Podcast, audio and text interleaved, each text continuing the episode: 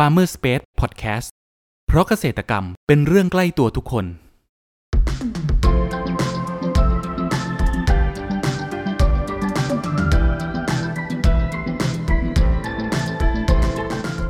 สวัสดีครับ ขอต้อนรับเข้าสู่รายการพันนานารายการที่จะทำให้คุณผู้ฟังได้สำรวจ และทำความรู้จักผลผลิตทางการเกษตรชนิดต่างๆ จากการสัมภาษณ์ผู้ผลิตไทยโดยตรง วันนี้อยู่กับผมนัทนัทพงศ์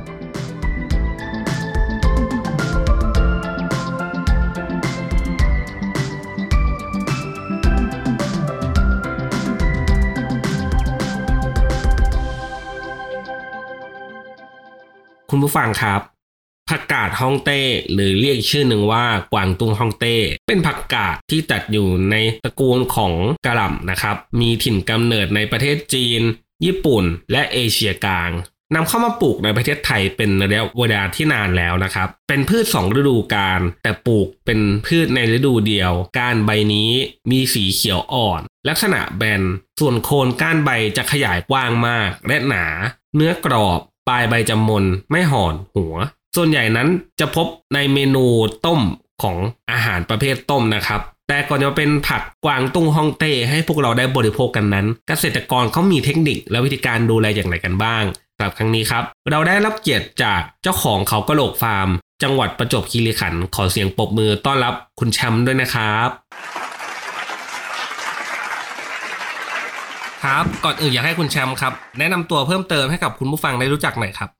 อ๋ออ่าสวัสดีครับ ผมผมแชมป์นะครับพีรพงษ์คงมากเอ่อเป็นเจ้าของเขากระโหลกฟาร์มเขากระโหลกฟาร์มเอ่อปลูกสลัดปลูกผักไฮโดรเป็นหลัก แล้วก็จะมีผักอื่นๆ แต่ว่าเราจะปลูกผักไฮโดรเป็นหลัก มีทั้งผักสลัดมีผักไทยก็จะเป็นคะน้ากวางตุ้ง ผักบุ้งขึ้นช่าย ผักผักไทยที่ที่ปกติเขาปลูกดินกัน แต่เรายกขึ้นมาปลูกบน ปลูกไร้ดินเป็นปลูกไฮโดรแทนอืมครับครับ ช่วยเล่าถึงที่มาที่ไปในการมาสนใจในการปลูกทั้งผักสลัดแล้วก็ผักไทยที่คุณแชมป์ทำอยู่หน่อยได้ไหมครับ ว่าที่มาที่ไปในการมาสนใจในการปลูกเนะครับ เป็นยังไงมายังไงครับเอ่อที่มาที่ไปสำหรับสำหรับเอ่อการปลูกผักผักไฮโดรนะผมปลูกผมพูดรวมๆผักไฮโดรก่อนครับผมผมอะปลูกผมเริ่มแรกเริ่มเดิมทีอะอาชีพอาชีพหลักของที่บ้านคือเกษตรนี่แหละเขาก็ปลูกผักบนดินกัน ปลูกแตงกวาปลูกตัวฝักยาวปลูกผักใบ แล้วก็ปลูกเป็นพืชที่ที่เกษตรกรไทยทำกันมาอืมผมอะก็อยู่ในในในเขาเรียกกันแวดวงพ่อแม่ทำมา แต่ว่าเนื่องจากเราทำเราทำการเกษตรมา แล้วก็ผมไปเรียนต่อ ผมไปเรียนมาแล้วก็ไปเป็นต่อปริญญาตรีด้านสัตวศาสตร์เราก็ฉีกออกไปนิดนึงเพราะว่าเรารู้สึกว่าณตอนที่เราไปเรียนเราเราเป็นอยู่แล้วกับพืชเนี่ยเราก็เลยอยากได้อย่างอื่นมาทดแทน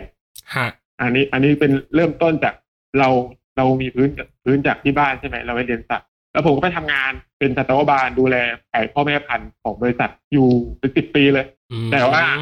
ข้อเรื่องข้อ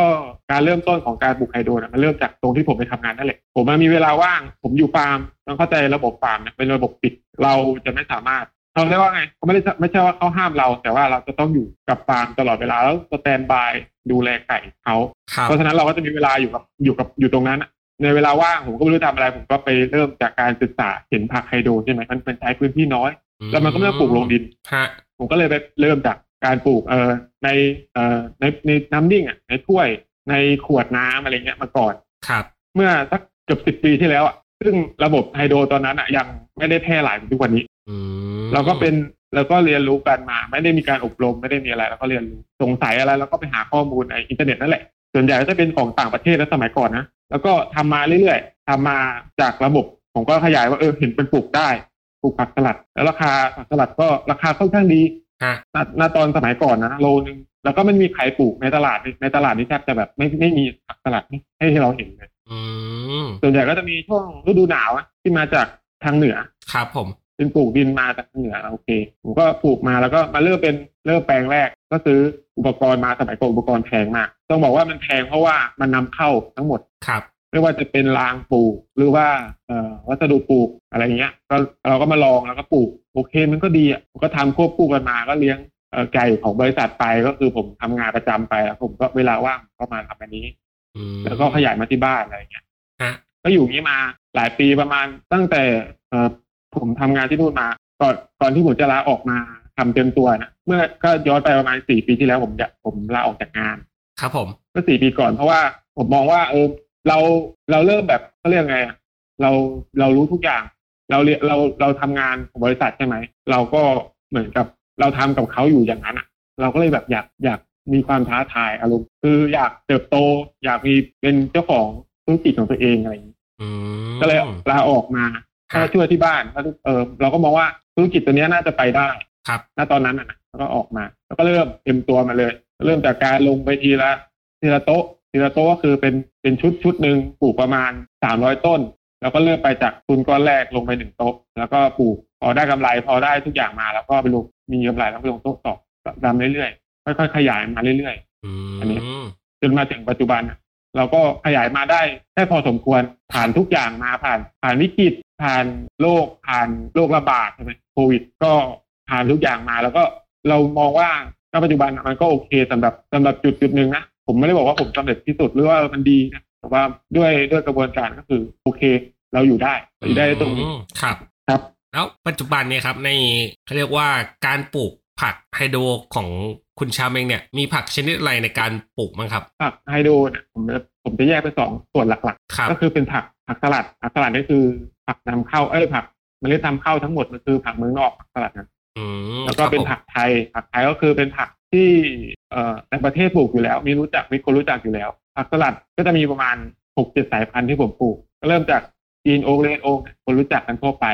ครับอ่า Finley Finley iceberg green cos butterhead อะไรอย่างเงี้ยอืมประมาณหกเจ็ดตัว ส่วนผักไทยอะก็จะมีเอ่อขึ้นช่าย แล้วก็ คะน้าคะน้าฮ่องเต้คะน้าฮ่องกงครับผมบางคนเรียกคะน้าไต้หวันอ่ามันมันเรียกหลายชื่อแต่มันคือตัวเดียวกันคะน้าต้นอวบๆอ๋อมันมันมีหลายชื่อแล้วแต่มันก็แล้วแต่พื้นที่จะเรียกกันอ่าอย่างภาษาทางการเรียกคณะไต้หวัน แต่ในตลาดลูกค้าลูกค้าที่ผมขายอยู่เขาเรียกคณะฮ่องกงอืมประมาณนั้น ก็จะมีกวางตุ้งอีกตัวหนึ่งกวางตุ้งก็เหมือนกัน คือกวางตุ้งไต้หวัน ในตลาดเรียกกวางตุ้งฮ่องเต้ ประมาณนั้นมันก็แล้วแต่แล้วแต่มุมมองเขาเขาเขาเรียกอย่างนั้นเราก็เราก็ไม่ห้ามเขาเราเราเข้าใจว่าเขาเข้าใจแบบนั้น เพราะว่ามันมันมีหลายชื่อนะเหมือนเขาเรียกขึ้นช่ายเนี่ยผมขายผมปลูกขึ้นช่ายใช่ไหมครับ ลูกค้าในตลาดเรียกตั้งโออ่ามันเราจะไปขัดเขาไม่ได้เขาบอกว่ามันคือตั้งโออะตั้งโอคือตั้งโอแต่ว่าเป็นจริงก็คือเราอะเราซื้อพันธุ์มาเรารู้ว่าเออเม็ดพันธุ์ที่มันมาจากบริษัทมันเขียนว่าเออขึ้นช่ายเออแต่ว่าเราไม่สามารถเขาถูกเสมออะ เขาเข้าใจอย่างนั้นก็โอเคเขาเข้าใจอย่างนั้นเขาก็ไม่ได้มีปัญหาอะไรนะเขาก็ซื้อปกติดี อืมครับครับ แล้วการปลูกผักของในฟาร์มของคุณแชมป์เองเนี่ยด้วยความที่ว่าเป็นการปลูกแบบไร้ดินเนาะก็จะเป็นแบบไฮโดรโปนิกอ่าที่เราดูกัน แต่ทีเนี้ยไฮโดรโปนิกของคุณแชมป์เองเนี่ยมันก็มีหลากหลายเขาเรียกว่าหลายวิธีการในการปลูกอย่างฟาร์มคุณแชมป์เองมีวิธีการปลูกยังไงบ้างช่วยเล่าให้ฟังหน่อยครับ ในการปลูกผักทั้ง 4 ชนิดหลักๆ ที่พูดมาเนี่ยครับเอ่อ โดยปกติผมปลูกอะผมปลูกเป็นระบบ NFT นะระบบมันจะมีอยู่หลายแบบก็อาจจะเป็นระระบบแรกที่แบบพื้นฐานก็คือน้ำนิ่งก็คือน้ำนิ่งแบบกล่องโฟมครับแล้วก็จะมีระบบ NFT แบบที่ผมใช้คือระบบราง ระบบราง เป็นรางพลาสติกสีขาวๆแล้วก็มีอีกระบบหนึ่งก็คือ DRFT มันเป็นระบบน้ำลึกเหมือนน้ำน้ำน้ำวนเหมือนกัน แต่เป็นน้ำระบบน้ำเยอะน้ำลึกก็ประมาณนั้น ผมมาปลูก NFT เพราะว่าอาจเป็นสไตล์ผมนะผมทำงานคนเดียว ผมก็ต้องการให้มันดูแลได้เพ ราะว่ามันเป็นระบบ PVC ใช่ไหมมันเป็นท่อ PVC ครับคือมันทำงานเองได้คนเดียวเราสามารถล้างได้ แล้วก็คือจะบอกว่ามันมันสะดวกกับเรา ล้างได้คว่ำได้ทำความสะอาดง่ายกว่า แล้วมันก็ไม่ค่อยเสียหายอะไรอืมคือซื้อมาอาจจะแพงนิดนึง อาจจะเราราคาที่เราเริ่มลงทุนเริ่มแรกเกี่ยวกับรางเกี่ยวกับระบบอาจจะแพงนิดนึงแต่ว่าในระยะยาวมันมันมันสามารถคุ้มทุนได้ แล้วมันก็ดูแลรักษาง่ายครับสำหรับผมอ๋อครับ เอ๊ะอย่างฟาร์มของคุณแชมป์เองเนี่ยมีการทำโรงเรือนด้วยไหมครับ มีผมมีโรงเรือนอยู่ ผมอะผมแบ่งผักเป็นสองสองสองที่สองแบบครับ ก็คือผมมีโรงเรือนอยู่โรงหนึ่งคือโรงเรือนอะมันมีค่าใช้จ่ายสูงอืมเราสร้างโรงเรือนเพื่อเพื่อกันฝนมากกว่าอืมโรงเรือนอะ เพราะว่าบนบนบนหลังคาโรงเรือนมันเป็นพลาสติกใสๆใช่ไหมครับผม มันพลาสติกมันมีหน้าที่แค่อย่างเดียวคือการฝนครับ เพราะว่าโรงเรือนเองไม่ได้มีข้อดีทั้งหมดโรงเรือนเองมีข้อเสียเยอะมากข้อเสียของโรงเรือน เอ่ออย่างแรก ๆ อย่างหนึ่งที่พูดได้ก็คือเพราะโรงเรือนอะมีค่าใช้จ่ายสูงฮะเพราะว่าเราต้องทำขึ้นมาใช่ไหมมันจะถ้าเป็นโรงเรือนขนาดใหญ่ขึ้นมาแบบที่ผมทำถ้าผมทำเองมันอาจจะไม่ได้สูงมากแต่ถ้าเราจ้างเขาทราคาก็คงแบบแสนสองแสนอะไรอืมซึ่งมันแพง แล้วก็โรงเรือนเนี่ย ถ้าว่าไม่ได้มีฝนจริงๆอะ มันร้อน คือมันมันพลาสติกมันสาม มันดูดความร้อนแล้วมันระบายเองไม่ได้ครับมันร้อน มันไม่มันโรงเรือนก็คือเราเอาไว้ทำสำหรับกันฝนอ๋อส่วนอีกที่เนี่ยผมปลูกกลางแจ้ง ผมปลูกไว้กลางแจ้ง เพราะว่าคือหนึ่งไม่ต้องลงทุนไม่ลงลงทุนโรงเรือนครับสองก็คือผมก็คิดว่ามันน่าจะอยู่ได้นะ เพราะว่าส่วนใหญ่ผักมันก็ชอบแดดอยู่แล้ว แต่เราบริหารจัดการให้มันให้มันเหมาะสมกับกับชนิดของผักมากกว่า อืม แล้วเขาเรียกว่าวิธีการปลูกวิธีการดูแลเนะครับ เรา ทำยังไงบ้างครับ ให้คุณแชมป์เล่าให้ฟังหน่อยครับ กระบวนการอ่าปอมปลูกใช่ไหมผมก็จะผมจะมีระยะของผมปลูกผักอะทั้งหมดอะประมาณ ผมจะนับเป็นอาทิตย์ประมาณหกอาทิตย์หกอาทิตย์เนี่ยหมายความว่า 42 วันครับตั้งแต่เพาะเมล็ดจนเก็บเกี่ยวประมาณ 42 วันโอ้มันจะเริ่มตั้งแต่การเพาะเมล็ดเพาะเมล็ดเนี่ยผมก็ปัจจุบันผมไม่ได้ใช้ผมใช้เป็นฟองน้ำเพาะนะฟองน้ำสำหรับปลูกผักอะมันจะเป็นฟองน้ำเนื้อละเอียดเหมือนนุ่มๆเหมือนฟองน้ำล้างจานนี่แหละแต่ว่าเราเราจะมีบริษัทที่เขาทำมาเฉพาะเฉพาะสำหรับเพาะผักไฮโดรเลย ครับ มันจะเป็นเขาทำเตรียมมาให้เราเรียบร้อยก็คือตัดมาแบบแบบแบ่งทุกอย่างมาให้เราใช้งานง่ายอืมผมก็จะใช้ฟองน้ำนั้นปลูก เริ่มจากการเอ่อแช่ฟองน้ำนวดฟองน้ำให้น้ำมันซึมฟองน้ำมันอะครับผมให้น้ำมันซึมทั่วฟองน้ำเสร็จแล้วเราก็หยอดมาได้ลงไป ให้พอมิดพอแค่พอมิดนะไม่ได้ลึกจนลงลงลงลงมาฟองน้ำแต่แค่แค่เป็นเสมอผิวฟองน้ำดีกว่าอืมให้ลงไปแล้วก็เสมอแค่ผิวฟองน้ำพอ เพราะว่าเดี๋ยวเวลาขึ้นมา เขาจะดีดตัวเองขึ้นมาไม่ได้ มันลึกเกินไปมันจะดีดตัวเองขึ้นมาไม่ได้อืมก็จะเกิดอาการแบบไม่ขึ้นอะไรอย่างนี้ฮะอะเพราะเสร็จก็จะอยู่ผมจะบ่มบ่มหมายถึงอยู่ในสภาวะปิดอะ คือไม่โดนแสงแดด แล้วก็อาจจะหาอะไรคลุมแบบพลาสติกคลุมไว้ให้มันสามารถเก็บความชื้น แล้วก็เหมือนกับไม่แห้งประมาณสองคืน ครับ ไม่เกิน48ชั่วโมงผมก็เอาต้นออก เพราะว่าไม่งั้นยืดอ๋อ ไม่งั้นต้นมันจะมันยืดจะนับเป็นชุก มันพอเราพอเราทำมานานๆเราจะรู้สึกว่าเออมันมีเทคนิคนี่ได้หน่อยๆเพราะว่าเออบอกบางคนบอกสองวัน แต่ผมนับเป็นชั่วโมงเพราะผมทำอะ48ชั่วโมงหมายถึงผมทำตอนบ่ายโมงอีกบ่ายโมงอีกสองสองสองวันข้างหน้าก็คือต้องเอาออกอะครับอืมจะทำแบบนั้นบางคนแบบสองวันสองวันก็คือสองวันจริง ๆ อาจจะผ่านมาไม่รู้กี่ชั่วโมงไม่รู้จะเท่าไหร่บางทีผักมันยืดพอมันพอมันขึ้นมาแล้ว มันก็จะหาที่ไปไม่ได้ฮะมันก็จะหาแสงอืม ก็จะยืดเจอปัญหาแบบนี้กันครับแล้วก็ต่อมาก็คือ ผมก็จะเอามาหาตากแดดแหละ ให้โดนแดดส่วนใหญ่ก็โดนแดดทั้งวันนะแต่ว่าจะมีพรางแสงตอนกลางวันอะต้นแดดร้อนจัดๆเพราะว่ามันเป็นระยะต้นอ่อนนะครับผมแล้วก็ต้องแบบพรางไม่ให้มันร้อนจนเกินไปเพราะว่าเดี๋ยวมันเดี๋ยวมันจะเกิดอาการไหม้เพราะว่ามันยังเล็กอยู่ครับก็จะโดนแดดเช้าแดดบ่ายจะแดดเช้าแดดเย็นโดนเป็นเป็นหลักไปไปประมาณหนึ่งอาทิตย์เจ็ดวัน เจ็ดวันเสร็จปุ๊บผมก็จะย้ายจากถาดเพาะที่เราเพาะเจ็ดวันที่ผ่านมา มาเป็นขึ้นแปลงอนุบาล อนุบาลนี่ก็ก็จะก็แล้วแต่คือเราอนุบาลหมายความว่าเราจะต้องให้มันกินปุ๋ยปุ๋ยไฮโดรปุ๋ยเอดีนะครับ แต่ว่าจะกินแบบอ่อนๆนิดนึงอืมเพื่อให้ไม่ได้ไม่ได้กินแก่ไม่ได้กินแบบเต็มรูปแบบก็คือกินให้ให้รากรู้จักปุ๋ย แล้วก็ให้สามารถให้สามารถเอ่อเติบโตได้ในระยะต้นอ่อน ไม่ได้ไม่ใช่เป็นปลูกจริง ครับ ก็อยู่ไปอีกสองประมาณสองอาทิตย์ละครับประมาณยี่สิบเอ็ดวันอะสามอาทิตย์รวมรวมจากการเพาะด้วยนะเป็นยี่สิบเอ็ดวันอืมเราก็จะย้ายลงรางปลูกจริงละอันนี้รางปลูกจริงก็คือรางสีขาวที่หลายๆคนอาจจะรู้จักอยู่รางปลูกสีขาวแล้วก็เจาะรูครับแล้วก็น้ำไหลไปเออ ประมาณนั้นผมก็จะย้ายลงที่สามอาทิตย์ยี่สิบเอ็ดวัน เราก็จะปลูกที่นั่นยาวไปอีกสามอาทิตย์เราก็จะเก็บอะครับ โดยปกโดยพื้นฐานมีมีอยู่แค่นี้หลักการมีแค่นี้ อืมก็คือแบบใช้เวลาทั้งหมดเหมือนที่คุณแชมป์บอกประมาณหกอาทิตย์ในการแบบอ่าตั้งแต่หกเพาะเมล็ดคยัรันบถึงเก็บผลผลิตเนาะครับผม อืมคราวนี้ด้วยคำที่ว่า เอ๊ะเป็นปลูกแบบไฮโดรโปนิก เนี่ย เคยประสบปัญหาในเรื่องของโรคหรือว่าแมลงรบกวนบ้างไหมครับ ในการปลูกแบบนี้ เอ่อโรคแมลงเนี่ย เป็นปกติของของผักเลยนะหลักหลักๆก็มีหนอนหนอนเนี่ยเป็นเรื่องปกติของผักเลย แต่ว่า ข้อดีของการโยนได้มันมันยกพื้นขึ้นมา ระดับหนึ่งเพราะเป็นโต๊ะปลูกใช่ไหมครับ มันจะพ้นจากพื้นพื้นผิวล่างที่เป็นระยะการทำลายของหนอนมาได้ นิดนึงอ่าไม่ได้ร้อยเปอร์เซ็นแต่ว่าก็ช่วยได้นิดนึงแล้วต่อมาก็คือระบบปลูกของเป็นผักไฮโดรนอะมันจะล็อกฟิกตัวเองว่าเออจะต้องห่างกันยี่สิบยี่สิบยี่สิบมันจะไม่ได้ติดกันอืมถูกไหมครับ มันจะเป็นแบบเรียงกันสวยเลยง่ายข้อดีของการเรียงกันสวยเลยก็คือแบบ เวลาหนอนกินต้นไหน มันก็จะกินแค่ต้นนั้นเพราะมันไม่มันไม่ถึงกันระยะเล็ก ระยะต้นเล็กอะต้นที่ยังมันยังไม่ได้โตเต็มที่ ต้นมันก็จะเป็นเฉพาะจุด เหมือนแยกออกจากกัน กินก็จะกินแค่ต้นต้นเดียวอ๋อเรามันจะไม่เขาเรียกมันมันจะขยายตัวช้า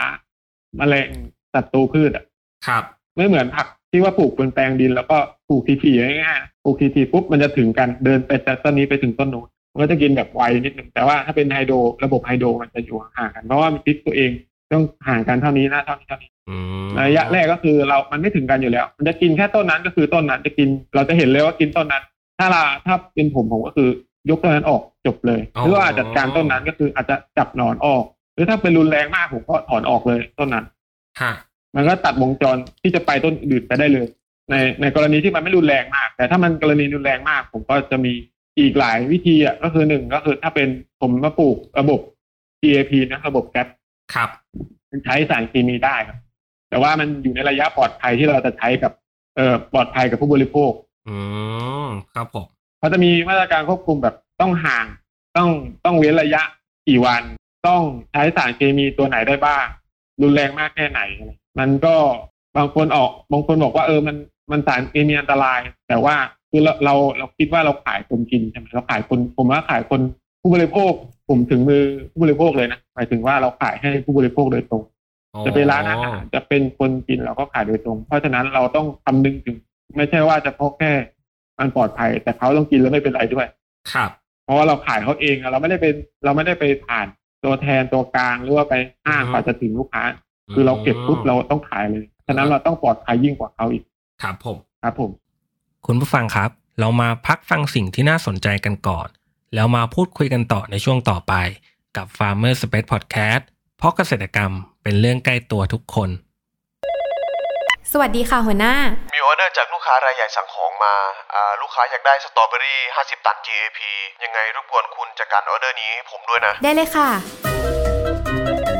สวัสดีค่ะ ไล่คุณสมศักดิ์ใช่ไหมคะ เออใช่ครับพอดีอยากจะสั่งสตรอเบอรี่ 50 ตัน ไม่ทราบว่าคุณพี่จะจัดหาให้ได้ไหมคะ อ่าช่วงนี้สตรอเบอรี่หมดนะครับ เอาเป็นตะขบไปก่อนได้ไหมครับ สวัสดีค่ะคุณพี่มีเลยครับ ฮัลโหล สวัสดีค่ะ พอดีทางเราอยากจะสั่ง หมด ไม่มีเลยจ้า หมดเลยครับ หมดครับหาไม่ได้เลยช่วงนี้บอมีเลยจ้า ยามนี้เก็บเกี่ยวไปทันเพื่หมดทุกผลไม้เลยเจ้า ไม่มีสัญญาณตอบรับจากหมายเลขที่คุณเรียก หากคุณเป็นคนหนึ่งที่มีปัญหาในการจัดหาผลผลิตทางการเกษตรแล้วแล้วก็ ลองให้เราช่วยสิ ด้วยครอปเปอร์ระบบจัดหาผลผลิตทางการเกษตร ที่ช่วยให้คุณวางแผนการจัดซื้อ รวมถึงสำรวจราคาผลผลิต จากเกษตรกรทั่วประเทศได้อย่างสะดวกและมีประสิทธิภาพ ติดต่อให้เราช่วยจัดหาได้เลย โทร 093 317 1414 ย้ำ 093 317 1414 เรื่องจัดหาผลผลิตไว้ใจเรา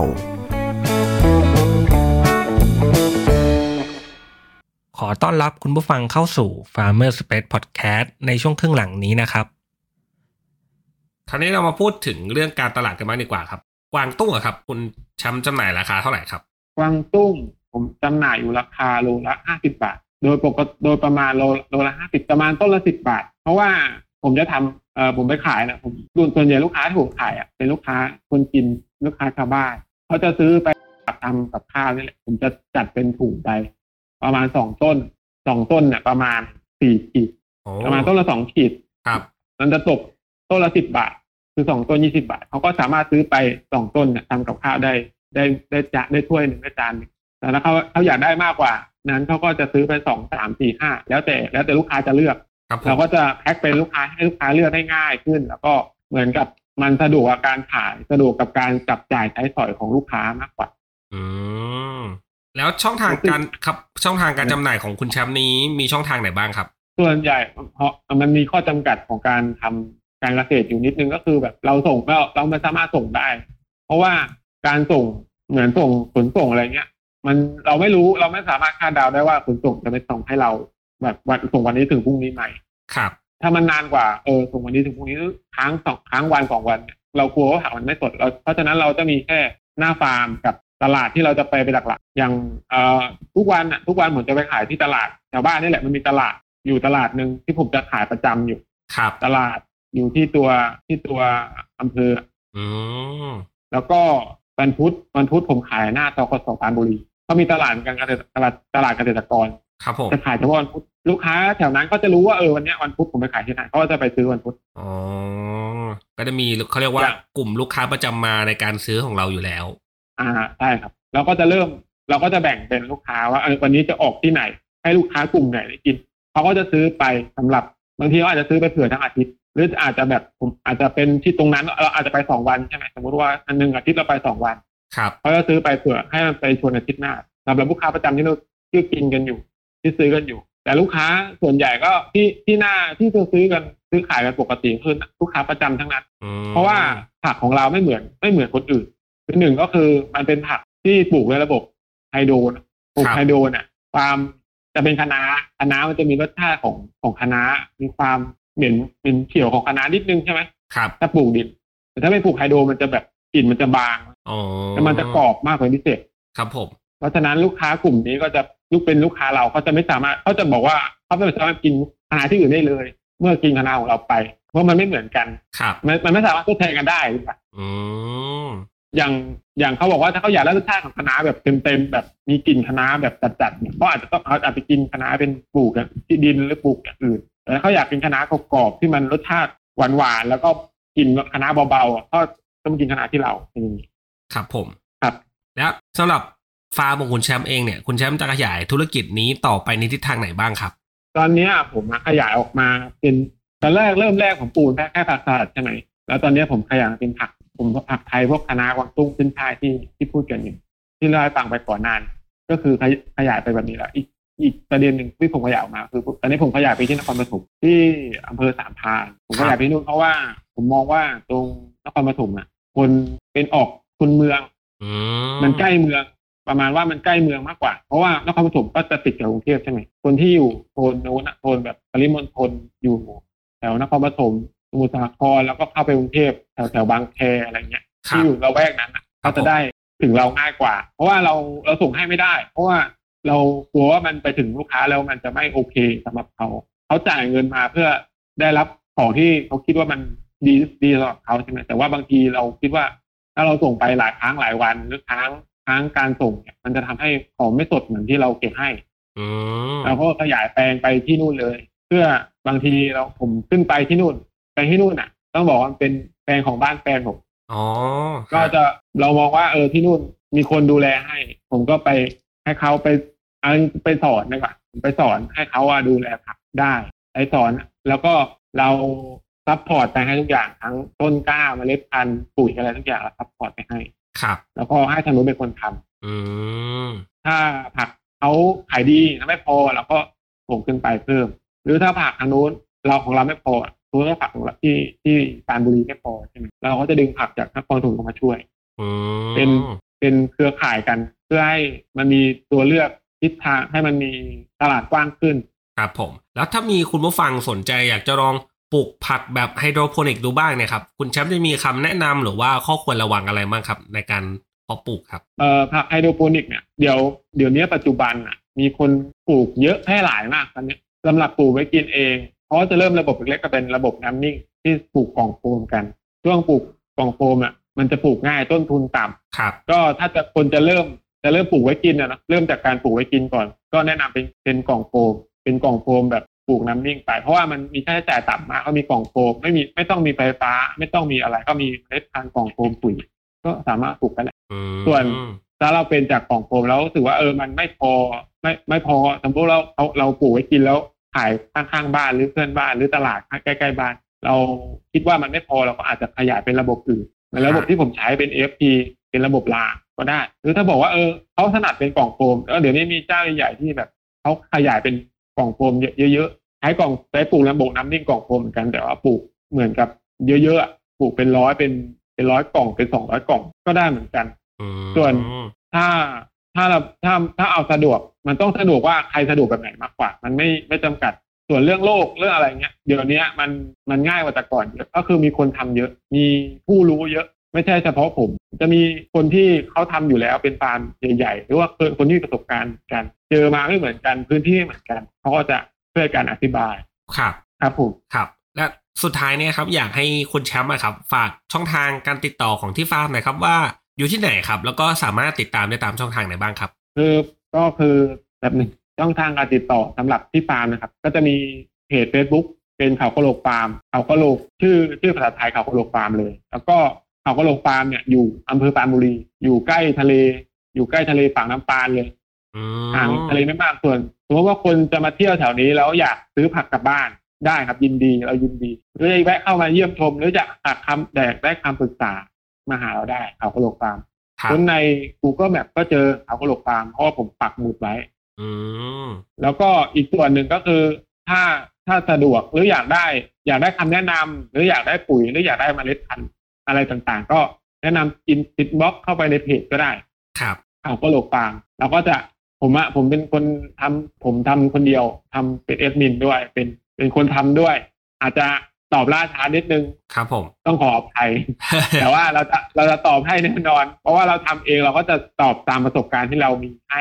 ครับก็จะมีหลายคนตอนนี้มีโทรเข้ามาอย่างอะถ้าเป็นเบอร์โทรสะดวกที่สุดคือผมนะสะดวกรับโทรศัพท์ ครับผมสะดวกรับโทรศัพท์เป็นเบอร์โทรศัพท์เอ่อศูนย์แปดสี่ครับ เก้าเจ็ดสี่สี่ห้าเก้าเก้าครับครับ ก็สำหรับอันเนี้ยจะเป็นเบอร์ผมเองแต่ผมอาจจะติดตัวโทรศัพท์ ไม่ค่อยได้เวลาทำงานมันจะไม่ค่อยได้เล่นโทรศัพท์ แต่ผมสามารถรับโทรศัพท์ได้ ได้ครับคุณแจมครับ ครับคุณผู้ฟังวันนี้นะครับ พวกเราก็ได้รับฟังสาระความรู้และเทคนิคต่างๆ เกี่ยวกับการเพาะปลูกกวางตุ้งฮองเต้การดูแลระหว่างปลูกจนกระทั่งเก็บเกี่ยวและขายกับผู้บริโภคอย่างพวกเรา หวังว่าจะเป็นประโยชน์กับคุณผู้ฟังไม่มากก็น้อยนะครับสำหรับครั้งนี้ขอบคุณคุณแชมป์ เจ้าของเขากระโหลกฟาร์ม จากจังหวัดประจวบคีรีขันธ์มากนะครับ ขอบคุณครับ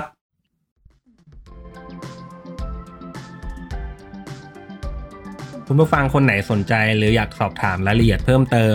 สามารถแสดงความคิดเห็นผ่านช่องทางที่คุณผู้ฟังกำลังรับชมอยู่ได้เลยนะครับ หรือหากใครสนใจหาซื้อผลผลิตทางการเกษตร จากฟาร์มเกษตรกร ก็สามารถติดต่อเราได้ที่เบอร์ 0933171414 แล้วพบกันใหม่กับ Farmer Space Podcast ใน EP ถัดไปเร็วๆนี้ เพราะเกษตรกรรมเป็นเรื่องใกล้ตัวทุกคน สวัสดีครับ